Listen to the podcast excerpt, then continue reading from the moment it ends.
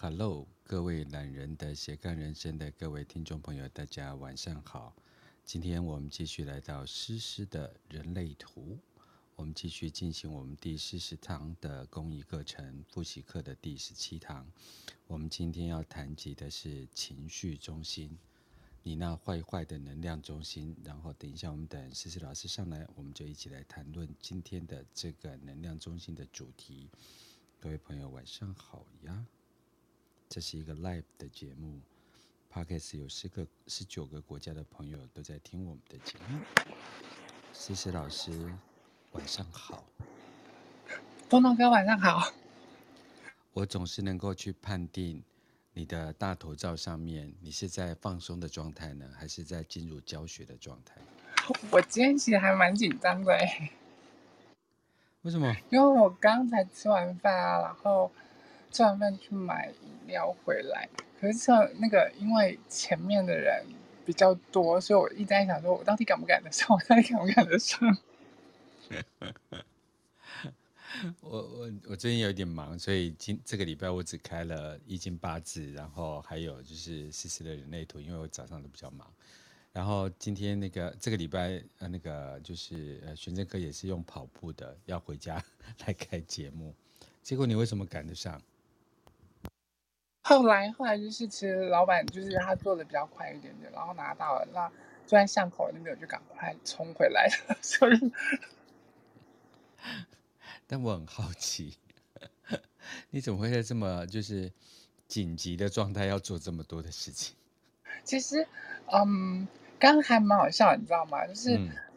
我本来其实刚吃完饭7:40的时候，我就想说，应该还来得及，如果在我们家巷口的话。然后呢，我就本来想说要去巷口买，后来想一想说，我觉得我还50兰的话，我骑车一下下大概5到10分钟应该也来得及。然后我就骑车过去之后，发现前面排了一堆人，我就果断的折回来。然后我折回家的时候，我发现我前面也有人。就是当你越觉得来得及的时候呢，然后就是会给你一堆事情。这有一点让我笑了一下。所以现在台北市的50兰是会派很多人的。不一定，看时间，看状况。真的，台湾高雄好像是另外一个战场。高雄好像就是进入那种像麻古啊这种所谓的花市的饮品市场这样子。所以台北其实也蛮多的，对。然后客单价又很高，然后实际上他们已经走出了茶饮的世界。那你到底点什么饮料？我都点四季春比较多啊。请问门口的饮料店叫什么名字啊？我们家门口的那家饮料店叫三鼎坡，而且很近。三鼎坡应该是自有品牌，对啊。那请问三鼎坡的特色是什么？近，很近，而且我觉得其实他们的饮料茶味还算 OK， 还算蛮浓的。而且上次有一次啊，就是然后就是那个老板啦，我不是会写一篇文嘛，就是老板不小心帮我饮料做错，因为我都点无糖，他不小心点到微糖。对，然后我就想说算了，我没有，我要跟他讲，就是那个，我就把我那杯饮料给我妈之后，那我再去重点一杯。然后老板娘她就看见我，然后就你怎么又来？你刚不是才买一杯吗？那我本来没有要讲，我就想好吧，就因为你们刚点错加到有糖这样子。然后他就很不好意思，赶快把钱退给我，然后呢坚持再重做一杯给我这样子。然后所以第二杯也是免费的。对。这么有诚意哦。对，然后我那时候反正其实我觉得有点不太好意思，就是就是一般来说，通常你就好好跟他们讲，他们可能就会再帮你重做一杯这样子。对，然后老板就觉得说他真的很不好意思这样子。还是因为你是邻居，他怕你乱讲话。也不是，就塞你嘴巴的感觉。那应该来个10杯塞我嘴巴，不是啦。没有啦，原来你的使用量那么大，这样子。这情绪中心还蛮好玩的。到底是什么样的情绪中心会让诗诗一次要10杯呢？我们就把时间交给思思来谈论这个会使坏的情绪中心。哎，你讲到使坏，其实因为你知道说情绪中心啊，还有他出去的那个闸门，其实也都跟就是我们在床上坏坏有关系。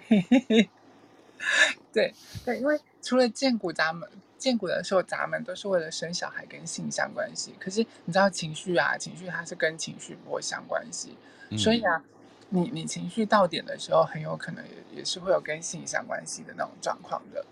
所以它的每个闸门跟对点出去的闸门，包括压力中心的19号、39号跟41号，然后意志力中心的40号，还有那个喉咙中心的12号跟35号闸门，这些其实也都跟性事息息相关 的部分。所以床头吵，床尾和，这个是有可能的。有可能是情绪中心的那种状况，因为你就是吵得很凶的时候，然后突然可能吵一吵，突然哪根筋不对劲，觉得哎，那个情绪到点了，想要了，然后就上床先来一炮再说。但有没有可能就是因为这件事情没有得到满足，就大发雷霆？等这件事情获得沟通之后，哎，这个情绪就获得的舒缓。有啊，也是有可能的那种状况啊。对啊，因为你如果是属于积压型的情绪，像43期或者是1949这种状况的话，他们因为累积太久了，我可能一次两次被拒，求欢被拒，然后忍下来，到了最后一次的时候，突然火山大爆发，来个一次那个，对，歼灭对方，歼灭是对方可能有34.5号，这条谣他才有可能会去歼灭对方，对。好，我觉得我们好像不管讲什么能量中心，讲什么闸门，我们都要从性事开始。对，不过确实就是情绪中心，它也是跟性是有关系的。你要想啊，就是当我们不管是男生或女生到达那种就是性高潮高点的时候，那一瞬间有没有，就是进入到那个空无的那个境界的时候，其实那不就是我们灵性在追求最高的那个境界吗？对，所以情绪中心其实也跟灵性息息相关，因为你在情绪蜕变之后，你才能真的看见情绪底下带给我们的那些礼物是什么，然后那些不舒服的情绪，它深层带来的礼物才有可能真的是迫使我们去成长，或者是让我们真正去成长的。对啊，所以这个中心对我们来说其实还蛮重要的，但是我一开始就岔题了。因为嘴巴要塞进10杯饮料这件事情，我们就差点。不是塞10杯饮料这件事。好，那我们的情绪中心这个常常会造成好事或造成情绪反应的事情啊，我们该怎么切入呢？其实啊，因为我们上次有介绍能量中心的时候，我们有讲到说情绪中心它是4个电力中心的其中一颗嘛。然后它又是3大察觉中心的其中一颗。它在察觉中心当中掌管的是关于我们的恐惧。对，然后啊，我们上次有讲到说3大察觉中心里头啊，它察觉是关于生存的恐惧，还有知识层面的焦虑。那情绪中心掌管的呢，就是我们感受上面的紧张。当你发现说我们的情绪上啊，通常很多时候你的身体会感受到一些颤抖啊，或者是紧张的那种状况的时候，都是情绪中心在告诉你我没有准备好的时候。OK。对，所以你可以很清楚的去察觉自己的身体，它其实透过这样子的方式去察觉，它是透过察觉外在来的人事物来看见我自己怎么了。哦。对，你知道在3大察觉中心，我们上礼拜说过啊，它跟其他的所有能量中心都完全不一样，是透过察觉外在的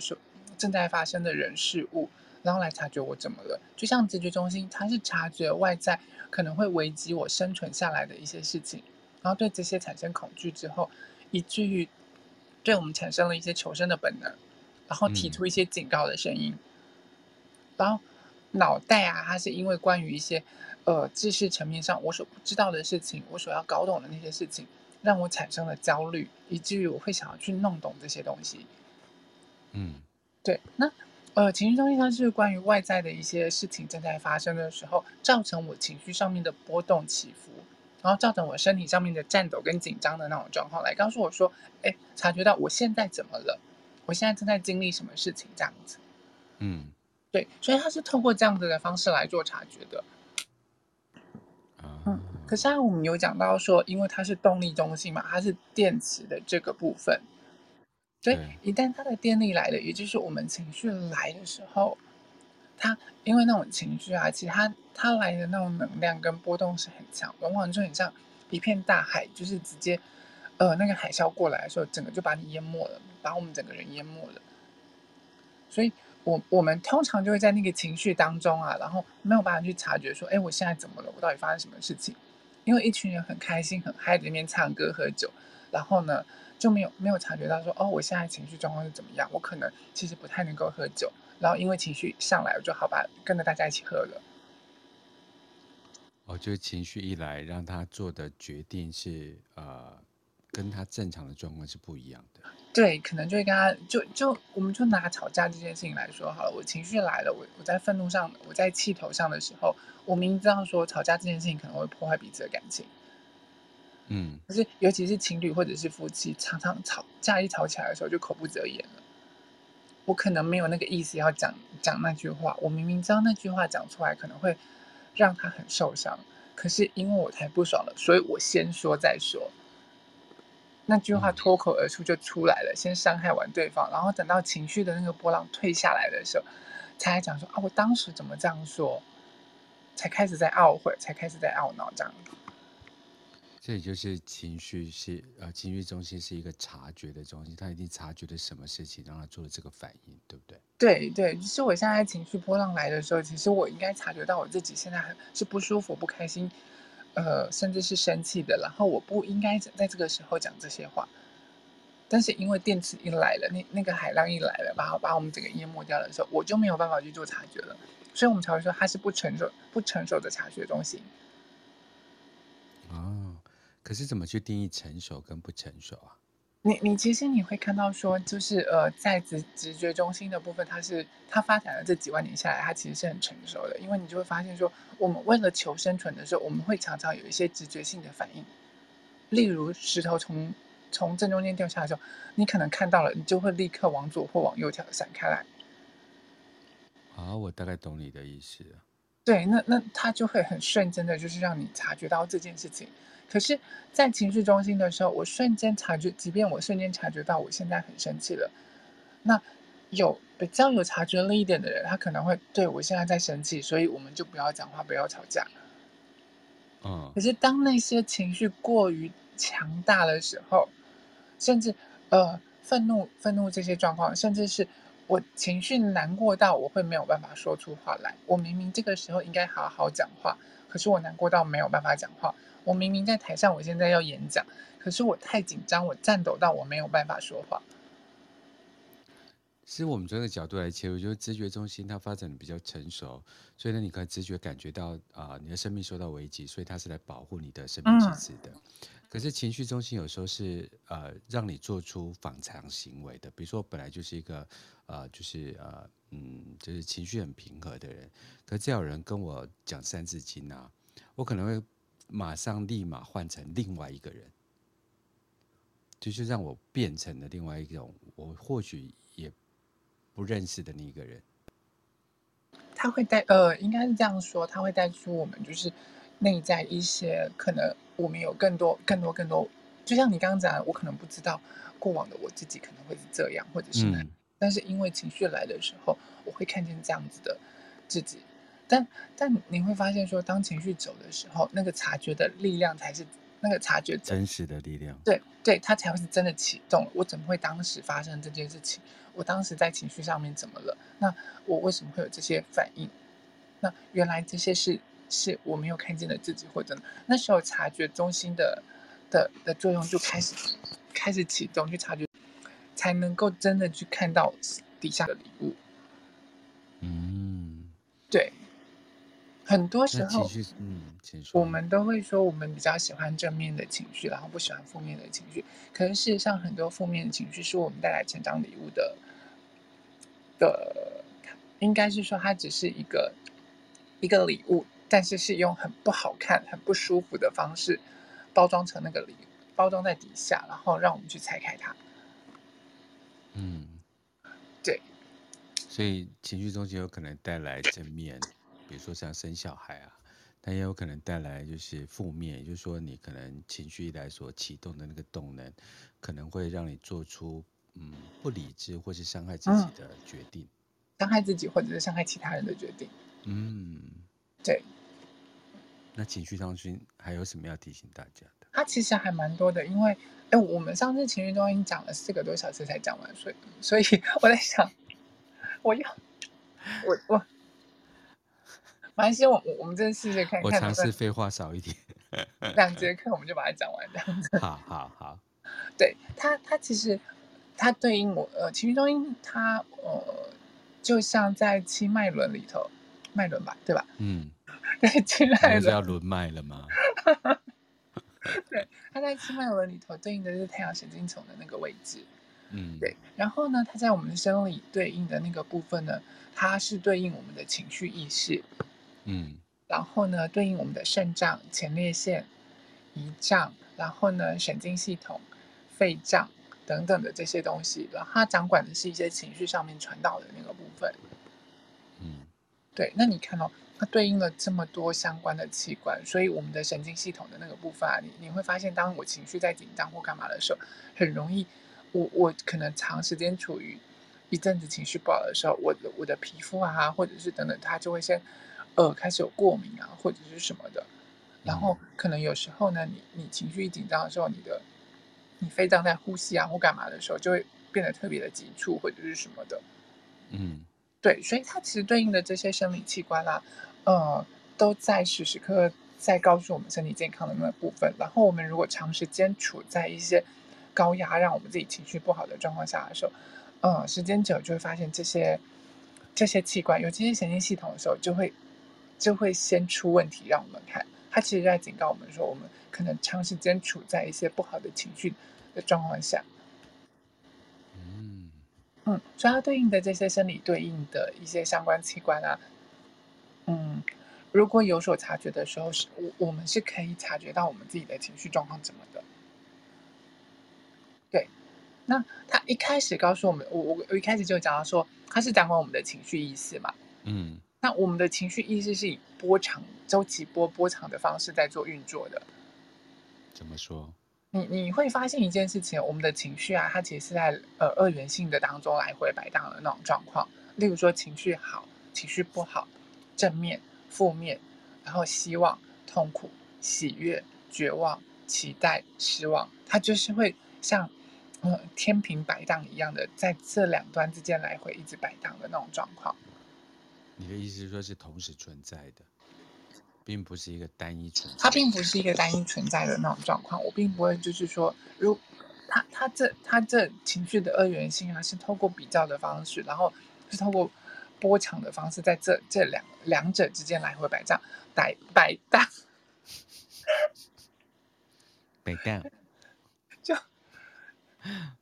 就是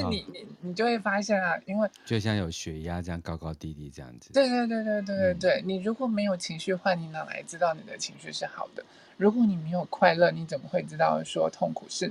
怎么样子，或者是难过是什么的？嗯，对。然后如果你没有喜悦，你怎么知道说绝望的呢？它是透过2端比较的那个状况。可是我们的情绪就常常在情绪好啊、情绪不好啊、正面的能量跟负面能量之间来回摆荡的那种状况。因为人不可能就是说我一辈子都持有就是开心、快乐、喜悦的情绪，然后没有这些难过、伤心啊、绝望啊、失望等等的这种情绪，这是不可能的。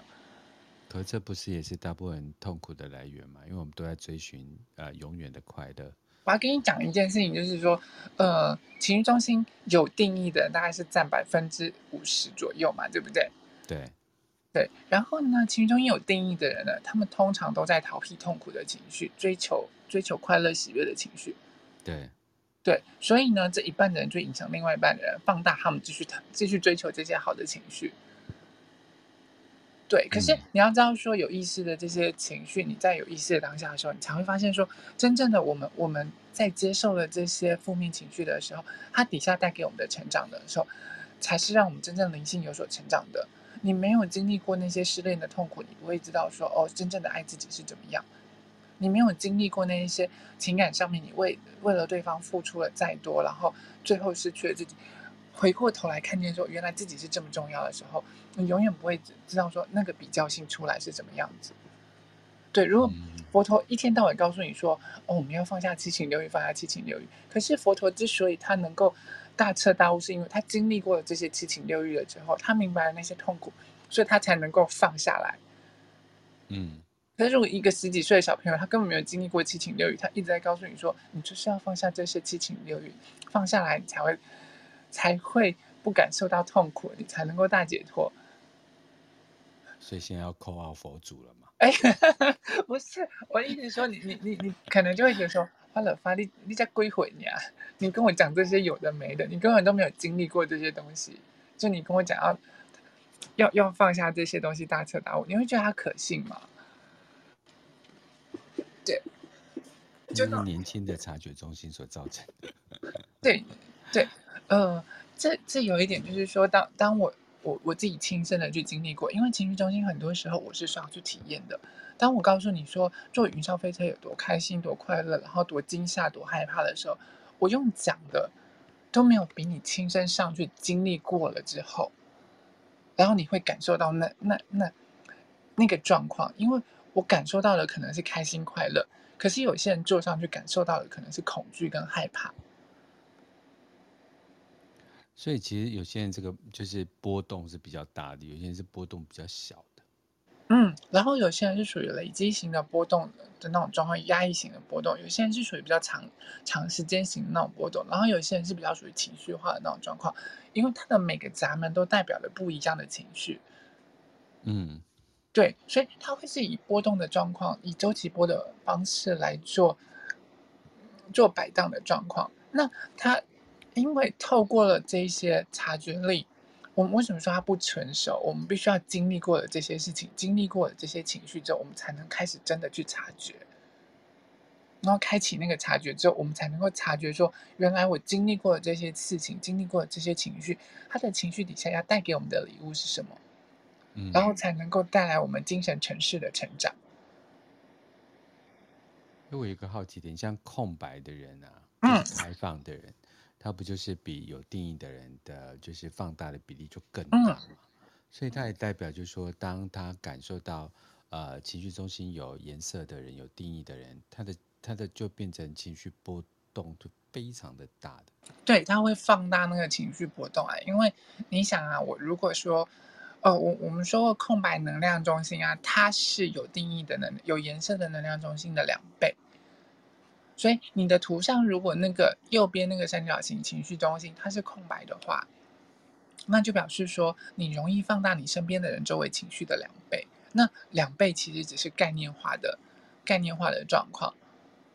对，因为它可能是放大周围的情绪的那种感受度。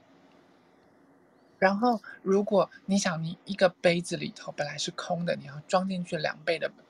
水的时候，然后你要倒出来，它那个水会是多满的那种状况。那如果我们说那个闸门是他情绪的出口，这个时候他透过这个闸门2倍的情绪冲出来的时候，绝对会比就是说一倍的能量中心情绪中心它来的更怎么说，威力是更强大的那种状况。嗯，所以常常很多时候会误解，就是说那些空白情绪中心的人他们很情绪化，事实上这些小朋友或者是这些人他们不知道自己怎么了，他们只知道我现在情绪很满很不舒服，我要找出口发泄，然后他就会以2倍的方式把这个水倒出来，然后那个有颜色的人他收到这2倍水就会觉得哦，怎么回事，怎么会这么满，怎么会这么多。对，因为我们现在在谈一个概念，其实大家如果不是因为情绪起伏很大，你就是情绪中心空白的人，就是其实你把出生年月日啊、出生地点、出生时间 key 进，就是亚洲人类图中心，就大家可以知道。但是我们并不是每一个人都知道自己的设计啊，或者自己的那个每一个能量中心，所以我们在人与人的交往的过程当中，经常会发现说，哎，我跟别人都没事，跟你我就脾气特别大。或是你对别人都很好，你为什么对我的脾气就这么大？搞不好就是有一个是空白的，但有一个就是能量很满的人，有可能是就是因为那是河图上面的影响了，就是有可能说这两个人可能情绪中间都是空白的，可是接在一起又变有颜色了，然后开心的时候就两倍开心两倍快乐，然后生气的时候就两倍的生气两倍的愤怒，然后等离开之后就觉得可是我其实平常一个人我也不是这个样子啊。嗯，对，那就是河图之间人跟人之间相处的时候那种奇妙的那个地方这样子，真的。那能量中就是情绪中心还没什么再给大家多一点资讯的。其实我们才刚开始讲，就是说他掌管的是情绪跟精神层次的察觉力嘛，他是精神对，所以他才会有就是说灵性的潜能，他包括了那些情绪上面跟社交的察觉，然后我们那些热情跟欲望，然后灵性啊丰富的精神层面，然后感觉感受力等等的，这些都是情绪中心在做掌管的。其实我想请教一下人类图的精神层次跟灵性层次有什么差别啊？精神层次跟精神层面跟灵性层面有差吗？其实应该是一样的耶。哦，对，我觉得他们的定义是一样的。对对，因为你会发现情绪的时候，它是表层的情绪意识，可是掌管在底下的时候，唯有你经过你情绪上面的蜕变，你才能够真正察觉到，就是说在55号闸门底层的那个情绪所要带给我们的灵性成长的是什么？因为在情绪中心当中，所有的闸门55号闸门它是最情绪化的闸门，可是往往最情绪化的闸门带来给我们的是最丰富的灵性层面的蜕变。你有没有发现这安排真的好奇妙好巧妙？我们最不喜欢最讨厌就是情绪化的人。可是最情绪化的状况下，最情绪化的闸门，它最有可能蜕变成为灵性层次，是最深层的那个觉醒的那个状况。对我来讲，我可能觉得还蛮合理的，就是说你的察觉力的细腻度是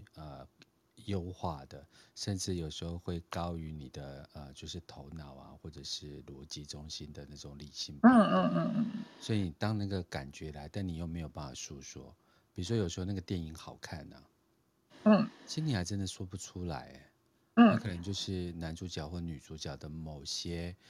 嘴角泛起来的抖动，你就知道，就是说哇，他产生了一种不忍的情绪，就是可以让你的情绪表达是到一个很细微的部分。所以到底55号闸门到底在掌管什么？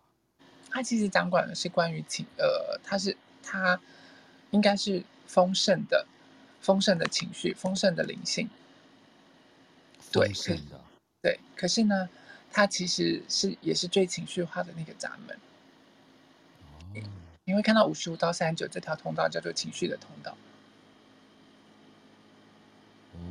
那思思你的是有颜色的吗？我55号闸门是有颜色是有定义的。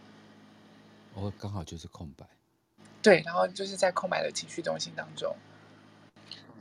所以我很容易察觉别人的情绪。对，空白的情绪中心，如果在你健康的状况下，你可以去察觉到，就是说，谁的情绪是好的，谁的情绪是不好的，谁是长时间处在正面情绪，谁长时间处在负面情绪，然后你会察觉到身边的人的情绪是什么样子的。你知道情绪这个能量波，这个能量的范围其实很大，有时候我就觉得说，你有没有觉得有些人就是我一进办公室，我不知道什么事情，但我总觉得这个感觉怪怪的。你就觉得那个能量产生是很恐怖的事情。会啊，就是那个其实是会有所，就是感染或察觉。像有些人，尤其是红色的，他们可能会觉得说自己情绪没事，我没有在生气，或者是我没有不开心或干嘛，可他们很容易会情绪都写在脸上。黑色的人，他们可能就是我们在图上会有右边是黑色的，左边是红色的嘛。然后如果你的情绪中心的闸门坐落在红色的地方的时候，很容易会在身体层面展现出这样子的状况，人家会比较容易看出你的情绪。然后黑色的部分呢，是因为我脑袋上面认知到了自己，所以我可能还不见得会表现出来那个样子。哦，红色的对，看不太出来，但黑色的就红色的看得出来。哦，红色的看得出来，黑色的就不是那么明显。对，因为他可能就是说，我知道我现在情绪不好，所以我不见得一定要表现出那个样子。但是通常55号或22号，他也比较容易会展现在脸上。对，哦，嗯，然好，后就像你刚刚讲的，就是说他们的能量场其实是会互相共振的。嗯，然后，因为你知道，我们情绪跟彼此的能量场会互相共振，才能够引发出情绪的一些，例如说开心啊、快乐啊、痛苦啊等等的那些，我们才会产生出那么多纠结挣扎的事情。可是也因为这些纠结挣扎的状况的时候，才会为我们的就是说灵性层面带来觉醒的可能性。嗯，然后它最大的可能性是我们接下来会讲到的，就是说在情绪中心当中，你要做决定的方式是等待情绪周期，等待情绪的清明这样子。就是随着清明就让它沉淀。嗯嗯嗯，对，是需要让它可是你怎么知道它沉淀了没？你会发现你准备好了没？你的身体啊，它会没有那种紧张的感觉。我可能今天睡过一觉两觉的时候，我一想到我昨天跟我老婆、跟我老公或者跟我另外一半吵架的时候，我那情绪还是会压起来，我的身体还是会突然紧绷起来的时候，那是表示你的情绪还没有准备好的那个状况。啊，对，然后或者是当你就是说想到你要去看某个房子啊，或者是干嘛的时候，你就会突然感觉到就是说很兴奋啊，或者是你很想买这个房子，然后身体会有那种让你察觉到那种很细微的紧绷感的那种状况的时候，其实通常就是你的情绪还是处于亢奋或者是低潮的那种状况的时候，对，你的哦，身体会为你带来那一些不舒服的那种感觉，可是是你可以察觉的。那只是因为我们在情绪当下的时候，那种细微的分辨，你就会很难去察觉那些状况。你是说如果直觉进去这个房子不想买，就是觉得你不舒服，也就是说你的情绪中心感受到什么不舒服的东西，但如果你一直处于雀跃的，就代表情绪中心在驱动你做那个正向的那个决定。对，可能就是你很开心的去看了一间房子啊，或干嘛，然后中介就一直讲好听的话，一直讲你喜欢的、你想要的那些，可是没有告诉你那些你可能不 OK 的事情，或者是干嘛的时候，你一直听的那一些好听的、开心的、快乐的，它会不停的加注你正面情绪的成长，然后你就会觉得好啊，真的这房子真的好棒，我就是要买，然后就很兴奋、很开心，就点头答应说好，我买了。或者是好我租了，然后等到签约了之后，接下来后续可能一连串的灾难，可能房子会漏水啊，还是什么什么，那是中介没有告诉你的。这时候嗯，你遇到这些事情，你的负面情绪就来了。我当初怎么会这样？然后什么什么什么的。所以就是你太有情绪中心有延伸，就是当你太嗨的时候，你还是先冷静一下，不要当场做决定。对，就是只要你情绪中心有颜色的，你必须要等待情绪周期。情绪中心，他做决定的方式就是永远不要在当下做决定，因为在情绪的当下永远看不清楚真实。它唯有让我们的脑袋放下这个掌控，然后透过时间越拉越长，它才能够渐渐看清楚情绪表层底下要为我们带来的一些状况，然后一些觉醒是什么。嗯，对呀、就是也是，就嗯跟情侣吵架吵一吵，吵得很凶的时候，可能就会脱口而出讲说，那就分手啊，那就分开来啊，那我们就不要在一起了。那其实都是很容易会在情绪的冲突当下讲出来的一些东西。可嗯，是，其实当下的时候，当情绪一旦退散了，一旦退潮了之后，你才会开始在想说，我当下为什么会讲这些话？其实要分手啊，要分开，那并不是我的本意。对，那嗯，为什么我当时会讲那些话？然后你才会慢慢的察觉到，原来我在情绪当下我会做什么事情，那我有什么事情是我应该在当下的时候，我是不是应该要冷静一下，或者是我是不是要离开现场，我们才能够通过一次一次的撞见这些事情的时候，然后在情绪当下慢慢放下这些事情，慢慢的去学习，然后去察觉这样。所以情绪中心最大的智慧就是不要在当下做任何的决定，然后等待情绪的周期完了之后再来做决定这样子。嗯，可是你想想哦，如果没有因为这些情绪啊，没有因为这些体验，没有这些情绪的起伏的话，我们哪来的一些革命啊，哪来的诗歌啊，那些浪漫啊，慈悲灵性等等，其实这些东西甚至包括宗教都跟情绪中心是息息相关的。这也是一种修炼啊，就是当你情绪高昂啊，或者是当你生气的时候，有时候冷静一下。可是有些人如果还是不怎么理智，就是一直都是会认为都是对方的错，那这个也算是好的修炼吗？我不能说是不是好的修炼，因为有些设计上面，就像我们那时候，我们之后会讲到说二分人的那种状况，远距二分人它很容易会造成就是说都是别人的问题，都是别人的错。嗯，对啊，这是设计的原因。对啊，有些设计的原因，它可能就是会这样子。然后，可是我们可能就会觉得说，不懂的事就会觉得说，你这人都不懂得检讨自己啊，然后怎么会是这个样子？可是有些状况下，他可能他设计下来，他第一时间就是会觉得说都是别人的错，或者是什么的。嗯。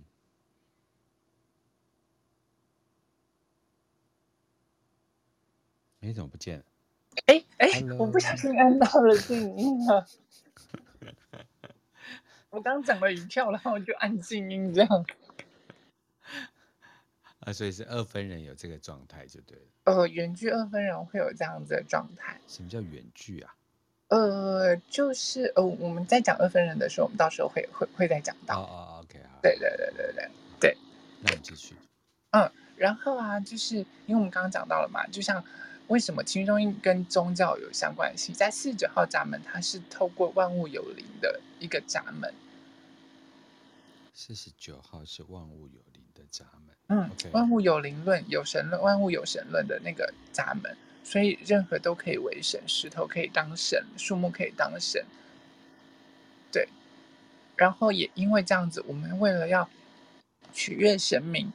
所以开始有了祭祀，然后杀动物、杀人的这种仪式。你看到以前古代祭祀的时候，其实是会献祭献人的那种状况的。对。然后呢，再来也因为这样子，开始慢慢的就是演变成为了宗教。对。然后到了宗教的时候，再来就是非我族类，其心必异，所以就是变革、革命、杀伐的，都从49到19这边来了。49号是灵性宗教，那19号呢？你说19号嘛，19号是被牺牲，它是需求。因为我有了这些需求，所以引发了这些变革。因为我的需求不被满足，所以我需要革命。对。所以他我们离题了，所以就是提一下说，对，宗教也是在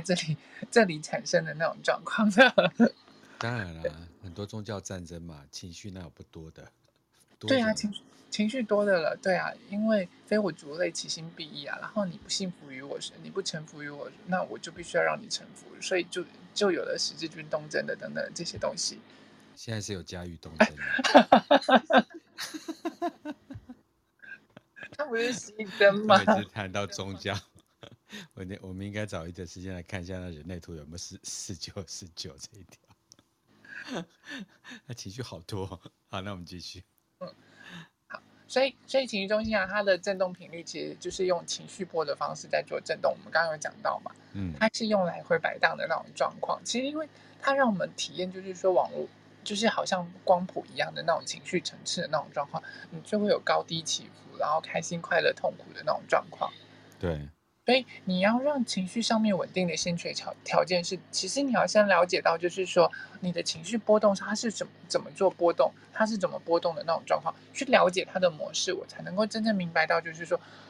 我要怎么去了解、接受我的情绪，最后我才能够去超越它。因为当我明白了，就是说我的情绪可能是积压型、累积型的那种压抑型的情绪的时候。当我每次一点一滴的在压抑我的情绪，的时候，我就会有所察觉。当我察觉到我的情绪快满快爆的时候，那我就可以就是说，在我的情绪快爆炸之前离开现场，先让我自己发泄掉了我的情绪之后，回过头来我再来好好的跟现场啊，就是说去处理完这些事情，然后去理清。然后它的关键是真的就是说是在等待情绪的清明。才能够去做决定的那种状况。因为我在这个清明当中，我在情绪的波动清明当中，我开始渐渐的获得平和的时候，我才有办法去改变我自己情绪波的震动。嗯，对，如果我因为你知道情绪是一根很强大的电池，我们情绪一来的时候，我们就会随着情绪去起舞做这些事情，以至于这个世界上它有1/2的人都在逃避负面的情绪。但你知道就是说，如果越逃避啊，然后越去压抑这些情绪的时候，它就跟皮球的反作用力一样。嗯，我打它打得越大力，它弹得就越高。嗯，我有多用力的去压抑这些负面情绪，它反弹的状况的时候就越强大。对，所以那个时候，当我一直在压抑，不断的去压抑我的那些负面情绪的时候，等到它全面反弹的时候，很多人可能就因为它的反弹力道过大，过不去，然后就拜拜了。哦，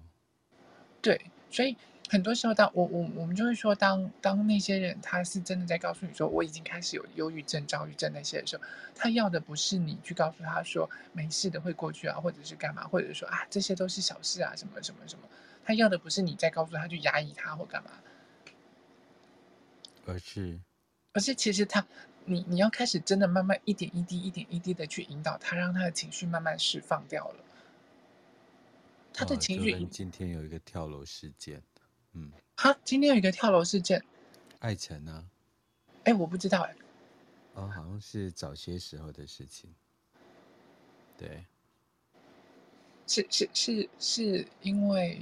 情感的状况，所以不知道就跳了。对，他就说爱是一个很大的课题，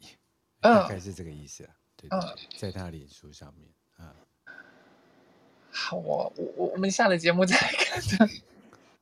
对，所以这个如果任何这个可以打这个政府的相关专线，这样。对，如果真的有需要的时候，其实是可以打一些张老师专线啦，就是至少让你的情绪先慢慢有所舒缓。然后呢，我不管，不是我不管，就是不管每个人的抒发的方式怎么样，你要去哭也好啊，然后听歌啊，或者是大吼大叫啊，或者是去运动啊，然后去打沙包啊等等，就是以不要伤害到自己的方式，让这些情绪有所发泄，就会发现说我们的情绪一旦真的有所流动了，有所发泄了，发泄完了之后，它才会真正的就是说开始带我们看到说后续的状况。因为那些情绪波一旦被抒发掉了之后呢，我们整个人就会开始慢慢在脑内里面获得那个清明跟平和，然后那个平和的时候，才会开始真正的去思考说我接下来我可以怎么做。嗯，然后才不会就是一直处在那个混乱的情绪当中。所以就是劝诫不是一个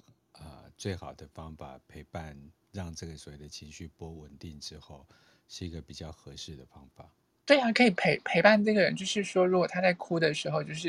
是让他哭啊，让他哭，尤其是在19-49或者是37-40这2条通道，或者是有这些闸门的人，你可以透过就是说肢体接触的方式，慢慢一点一点一点的让他释放情绪。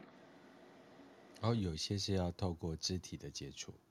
对，因为这些是比较属于家族部落型的那种通道啊闸门，它是属于压抑型的情绪，然后它是需要透过肢体的接触，让它去释放它的情绪的。透过身体的接触让它产生安全感而获得释放。对，就是因为这些家族人他们需要身体上面的接触啊，触觉啊、嗅觉等等的这一些，然后去透过这些陪伴的方式，然后呢，他感受到了说，哦，对，我们是同一组的人，感受到你理解我，你了解我，你知道我，我会慢慢的放下那个戒心，然后呢，那个情绪，在戒心放下的时候，那个情绪会开始一点一滴、一点一滴的开始慢慢的释放出来，然后当他的情绪慢慢一点一点流泻出来的时候呢，他的情绪流泻掉了，那就会开始变得比较平和、比较正常了。可是在那个当下其实是很混乱，或者甚至有时候会是大量情绪出来的时候，其实是会让他自己或者让其他人不舒服的。了解。可是如果当我们每个人的情绪波幅啊都不再散发混乱的时候，你想有1/2的人啊，他们都在散发混乱的情绪波幅，然后另外1/2的人就是放大这些波幅，所以整个地球的振动频率怎么样？它就会变得很低频、很混乱啊。所以对，说这世界的能量混乱比稳定多的意思吗？其实大部分的那种状况是这样子的，因为如果我们每个人都能够有所察觉，然后他的情绪不再散发混乱的情绪波幅的时候，地球的振动频率它就会开始改变，就会变得比较好。所以这个世界上惹事的人比那个合适的人多一点。我们总会看到，就是说很多的那些新闻，有的没的，对真的，对。然后呢，它就有3种不同形态的那种波幅。我们刚刚第一个讲到就是压抑型的那种波幅嘛，对就是19到49，还有37到40的这个状况。对，然后再来就是比较情绪化的那种，就是22到12，然后呢39到5，这2个是属于比较情绪化的那种状况。嗯，它就会时不时的就爆一下，时不时就会爆一下。所以这些通道啊，这两个通道的人，他们通常都会被人说的他们是比较情绪化的那种状况。哦，所以这2条是比较比较情绪化的那种部分。你想啊，比较及时的，对对对，他们就是当下的那种情绪，我现在爆了就爆了，然后过了就过了。前一刻还很开心，下一刻可能就跟你翻脸。然后呢，前一刻还跟你说好啊好啊，我们出去；下一刻就跟你讲说，可我现在没心情了。那就是我啊。对，就是这2条通道，它就是代表这样子的那个状况。回应这么快？哎，不是，我其实忘记你的情绪中心这边出去的通道是哪条了？222，对对对，没错。对对对，所以其实因为都是需要去尊重自己的情绪的那种状况。嗯。对，因为这2条啊，如果我今天情绪不好，我勉强就自己出去社交的时候，可能会为这些社交的场面带来很难看的局面，或者是干嘛的。对，但是如果有办法，就是说在下一刻反转他的情绪的时候，他是可以为整个场面带来很多很不一样的结果，因为他说出来的话其实相当的动听，是可以很容易感染其他人，然后为其他人带来不一样的灵性觉醒的。心情好的话，讲话像花。对，心情不好的话，讲话不是话。心情不好的时候，真的不是人。对。好，谢谢，我们继续。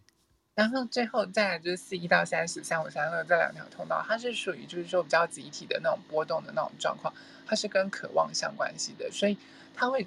呈现一种锯齿形波度，就是它可能会长时间的累积很久，然后爆了之后需要长时间来做平复的那种状况。对，它不像那种最前面的那个1949或3740那种，它是属于一点一点的累积，然后就大爆。嗯，对的那种状况。所以就是你要去察觉每个人的情绪的波动的话，它是透过这样的状况，可是它也有可能是混合性的波幅，因为我们的人不可能只有一个单一的通道或者是单一的闸门。嗯，它很有可能都没有闸门，没有通道，也有可能是它有2条到3条通道，或者是有拥有1条主通道，可是有其他类型的闸门这样子。嗯，对，所以就让事情变得更复杂。情绪会让事情变得更复杂。嗯，对。然后我们刚刚是漏讲了1条6到59这条亲密的通道。我们不是漏讲，我们是还没讲。对，我们是没有讲到这一条，因为它这一条呢是所有情绪的枢纽。6号闸门是所有情绪的枢纽，它也是属于就是说家族啊或部落波的那个闸门没有错。可是呢，它是所有情绪波动机制的来源。所以有2种说法。第一种说法说，它6到59这条通道呢，它因为也是属于家族部落型的通道，它就是会跟那个1949还有40到37这2条通道一样，它是属于压抑型的状况。嗯，可是有另外一种说法就是说，因为它是属于情绪枢纽上的闸门，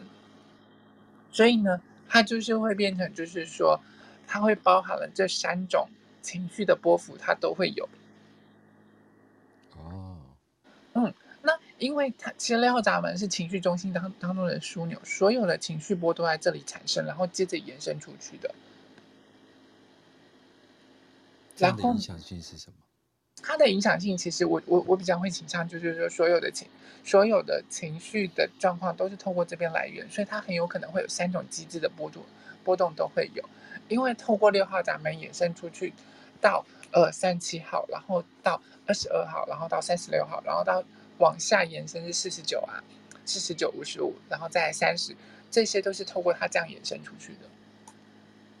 对，然后它又接通到59号，具生产力、建股动力的那个闸门，所以它的所有的一些我们所有情绪的一些需求啊、热情啊、渴望啊等等，都在这边形成。它的目的其实就是在打破人与人之间的藩篱，它是要深入其他人的内心，散发出来那个能量场，就是我可以跟你做亲密，我可以打破你的藩篱，跟你做亲密，才能够形成我们人与人之间正常或不正常的连接。所以爱是一个打破所有藩篱、建立连接的重点。对，因为它的你知道六号闸门对端就是59号闸门，可是59号它具备建国的能量，它要的是延续下一代，是要生育的那种状况。所以生育配上这生育的，然后配上需求、配上热情、配上渴望的这些情绪搭上去的时候，那个电一接通了，然后就到床上去，有情人终成父母了，这样子。来了。对，然后就重点来了，就开始。滚上床生小孩，可是你知道六号闸门是关于摩擦的那种状况，关于情绪上的摩擦，所以我们其实在情绪中心当中啊，如果你是有颜色的人，然后你有六号闸门的时候，人家对你有所冲击，或者是情绪上面有所就是争执或干嘛的时候，你是会毫不犹豫的透过六号闸门做一倍反击的状况。嗯，因为它是关于摩擦的状况，我收到了这些情绪的时候，我就要反击给你的那种状况。但是如果收到愉悦的状况，我也是可以透过六号闸门的时候，深入到你那边去打破那个藩篱那个状况。有时候你争吵是为了打破那个藩篱的那个部分，可是你要想啊，因为如果说六号闸门它会有这样子的机制跟波动的时候，如果它是在空白能量中心的六号闸门，那就可怕了。嗯，因为我今天不是1倍的反击，我是2倍的反击，我是加倍奉还的状况。对，所以我们今天尝试不要用这个东西做结尾，我了解了，就是繁殖生育力会很高的意思。对，就是你今天在床上弄给我死，然后我就加倍的弄给你死。哎，不是，我今天不想接你的话，歪到这里来了。我的意思是说，如果今天当你跟他有所冲突、有所争执的时候，尽量也不要那个，因为当你知道你是空白中心六号闸门的，你很容易会有2倍奉还，甚至100倍奉还的这种状况。对，那他有时候可能是好的，有时候可能不见得是好的，所以在情绪当下的时候，我都会建议大家就是冷静一点，然后不要就是说在情绪当下做出任何决定，因为那后续的伤害可能不是我们所能够衡量的那个状况。对，我们的财富不一定能够支撑的状态。对对，有时候可能不见得能支撑，有时候可能是一时太过冲动，因为他平常在床上对你太过粗暴，所以你决定在他被奉还，就不小心就生了2-3个，让自己的荷包更痛这样。可是你这个痛你笑得很愉悦。因为不是我生，没有啦。好，我们把生这个地方跳过。我们现在还有7分钟，不知道思思老师在情绪中心还要带来给我们些什么提醒。因为接下来我觉得我们的情绪波应该会讲不完的那种状况。嗯，对。然后呢，我想让大家知道一件事情，就是我们现在认识关于情绪波的那种状况，不管说我们其实在，因为它是属于波动跟波长的那种状况。嗯。对，然后情绪波其实是我们身体里头的一种化学变化，没有任何的理由可以去做解释。Okay. 我可能因为它其实就只是我们身体里头的一种化学变化而已。可是我们的脑袋会试图的去合理化这些情绪的高点跟低点。嗯，对，因为我们永远都会为每一件事情去编织理由。可能就是当我今天看见外面在下雨的时候，我突然会心情不好了。然后我心情不好，就会想说啊，对，因为我等一下要下班，然后我要穿雨衣淋雨回家，这样我就觉得我心情不好。嗯，对。可是隔天你又看到外面在下雨的时候，你突然又心情又突然感到很开心，然后就哦，可能是因为我刚刚跟我自己的情人通电话很开心，所以什么什么，然后我现在觉得情绪很好，我不会受到外面下雨的影响。对啊，我刚才去上课，然后上完课之后就下大雨，那我一大堆教具，我就想说哇，怎么办？但是对，老天听到我的呼唤，所以在我要从就是教室回家的时候，雨就停了。然后就哇，老天听到我的呼喊了，真是太开心了这样子。真的，然后我们就会去，我们的头脑就会去试图合理化这些情绪的高点跟低点。对对，就是说这些情绪可能是因为外在环境影响我们而导致的那些情绪的那个状况。没错，对，可是啊，它其实就是它就是这样子在身体里面产生的一种化学变化。然后有些人可能就会因为我有了情绪，或者是我有这些化学变化，而对自己感到一些责备啊，或者是鞭策啊等等那些，其实这是没有必要的，就是接受说，我们是人，我们就是会有情绪，它就是我体内的一种化学变化。嗯，对，而且我们刚刚有讲到，就是多数情绪中心有定义的人，他们都极力的在跟情绪低点的奋战。我多数这些人，他们都极力的在逃避跟逃离那一些低点的情绪，那些负面的情绪。所以当你跟人家讲说你不要情绪那么多，好不好？其实这是一种伤害，对不对？对对，因为有可能他今天是55到39的这条通道，那他就是很情绪化。他现在突然因为太过感动了，他就是想要哭，或者是他可能看到了一点电影里头的一些情节，他眼泪就开始掉了。然后你就跟他讲说：“你真的很夸张哎，你这样子也能哭，你到底想怎样或干嘛的时候？”可他可能会抑制不住，他可能今天，你知道我有认识一个39到55这条通道的朋友，对，他可能今天一早起来，然后他就开始流眼泪。你问他为什么？我不知道，我的情绪到了。常常有些人就会说，我也不知道，但我就是想哭嘛。对，或者他情绪到点了，他就会开始愤怒啊，或者是流泪啊，或者是开心啊，或者是对。那因为这样子情绪波来回回的时候，多数的人容易会随着情绪波起舞，然后就迷失在这个情绪的迷宫当中。啊，对，然后所以啊，一旦我们理解了，就是说那个情绪波它其实是有周期，然后我们观察，然后接纳自己是有情绪这件事情的时候，对我们很多人来说会是极大的一种解放。因为多嗯，数的人可能会对于自己拥有这些负面的情绪啊，然后发泄这些情绪，而有罪恶感啊，然后有道德上的批判啊，或者是等等的那一些，其实嗯那对我们来说都是一种很大的枷锁。嗯，对，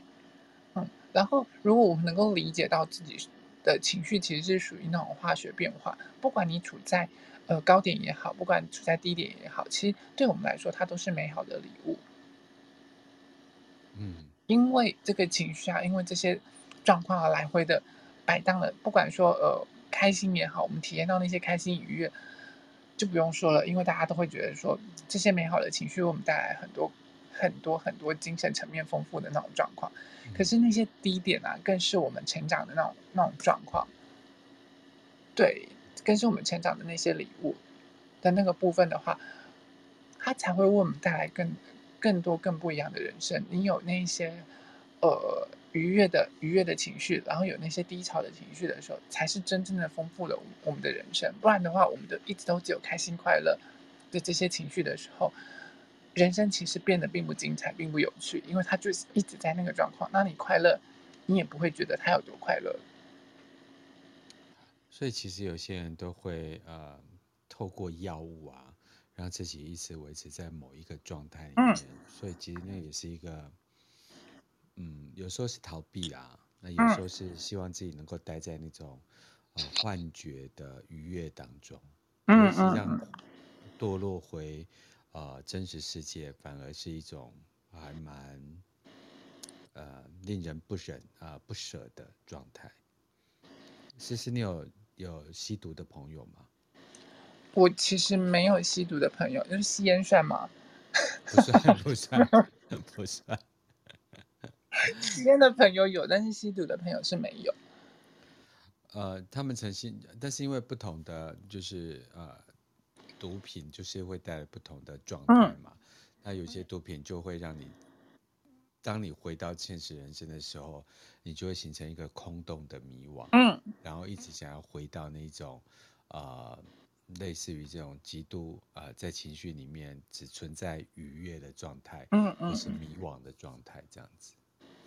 所以我有经历过朋友是这样子的，然后他们刚开始都说啊没有关系啊，就是少，我们可以自我控制的。可是后来我就觉得这个世界已经不是他的所能够控制的了，所以情绪中心是一个蛮危险的地方。应该是这么说，其实它就是我们当中，因为空白情绪中心啊，它是我们受苦当中第二名的那个，第一名是那个小小的意志力中心嘛。对，然后第二名是情绪中心，因为它能够引发出很多很多的征战，它也是能够引发出很多很多的征战。然后因为情绪的高点跟低点，很容易会引发很多很多的事情。对，就是尤其是那些低点啊，或者是应该算低点吧。如果说愤怒的话，也应该算高点吧。对，愤怒也算高点啊，因为那个波长太剧烈。对。它爆发的那种状况的时候，其实也是会让我们感到不舒服的那个状况。然后因为这些情绪的上下起伏的那种状况，一句做出来的决定可能就会不一样。我可能会在今天开心的时候做出这个决定，然后不开心的时候做出另外一种决定。开心就答应交往，然后不开心就分手；开心就上床，然后不开心就我们已经没有那个了，所以就再见了之类的。对。所以他可能就因为情绪的影响，然后导致我们迷失在那个情绪的迷宫当中。然后尤其是那些比较多有定义的人，他们很容易会追求我想要追求那些快乐的情绪，然后追求一些比较正面比较舒服的情绪，不喜欢那些负面的情绪。所以往往在逃避那些状况下的时候，就很容易会做出错误的决定了。对，明明知道说我还是很爱这个人，我还是很爱对方，但是因为跟他在一起摩擦太多太不舒服，所以我决定分手了。对，然后分手了之后又离情依依的，一直陷入在那些想念对方的那些痛苦的那当中。明知道自己应该要振作起来，可是又依恋那个能量，然后就一直在来回摆荡的那种状况。对啊，所以情绪中心就很容易会为我们造成这一些状况。可是如果我们真的慢慢在脱离这些就是察觉到我自己的情绪波幅。然后一点一点的让这些情绪有所释放，开始慢慢的，能够在情绪当中，大概有6%到7%左右开始有真正清明的时候，那时候才会是我们真正做决定的时候。对。给所有情绪中心，不管是空白或有一些颜色的朋友的建议。那思思老师，我们时间来到9:03，是否我们今天就可以在这边？我们今天先讲到这边，然后我们就下一堂课再把情绪中心讲完，这样子。讲完吧。讲完吧。对。那请问你饮料喝完没？还没，因为我专心讲课。那你刚才干嘛那么紧张？还去买饮料？结果现在饮料都不冷了。对，没关系啊，因为我本来就不太常喝冰的，我都常喝常温比较多这样。对，好，那再次谢谢思思，也再次谢谢 Clubhouse 上面就是跟我们一起做直播的朋友。那我们今天的节目就到这边结束，谢谢大家，祝大家有美好的一天，拜拜。谢谢大家，大家晚安，波诺哥晚安，拜拜。思思晚安，拜。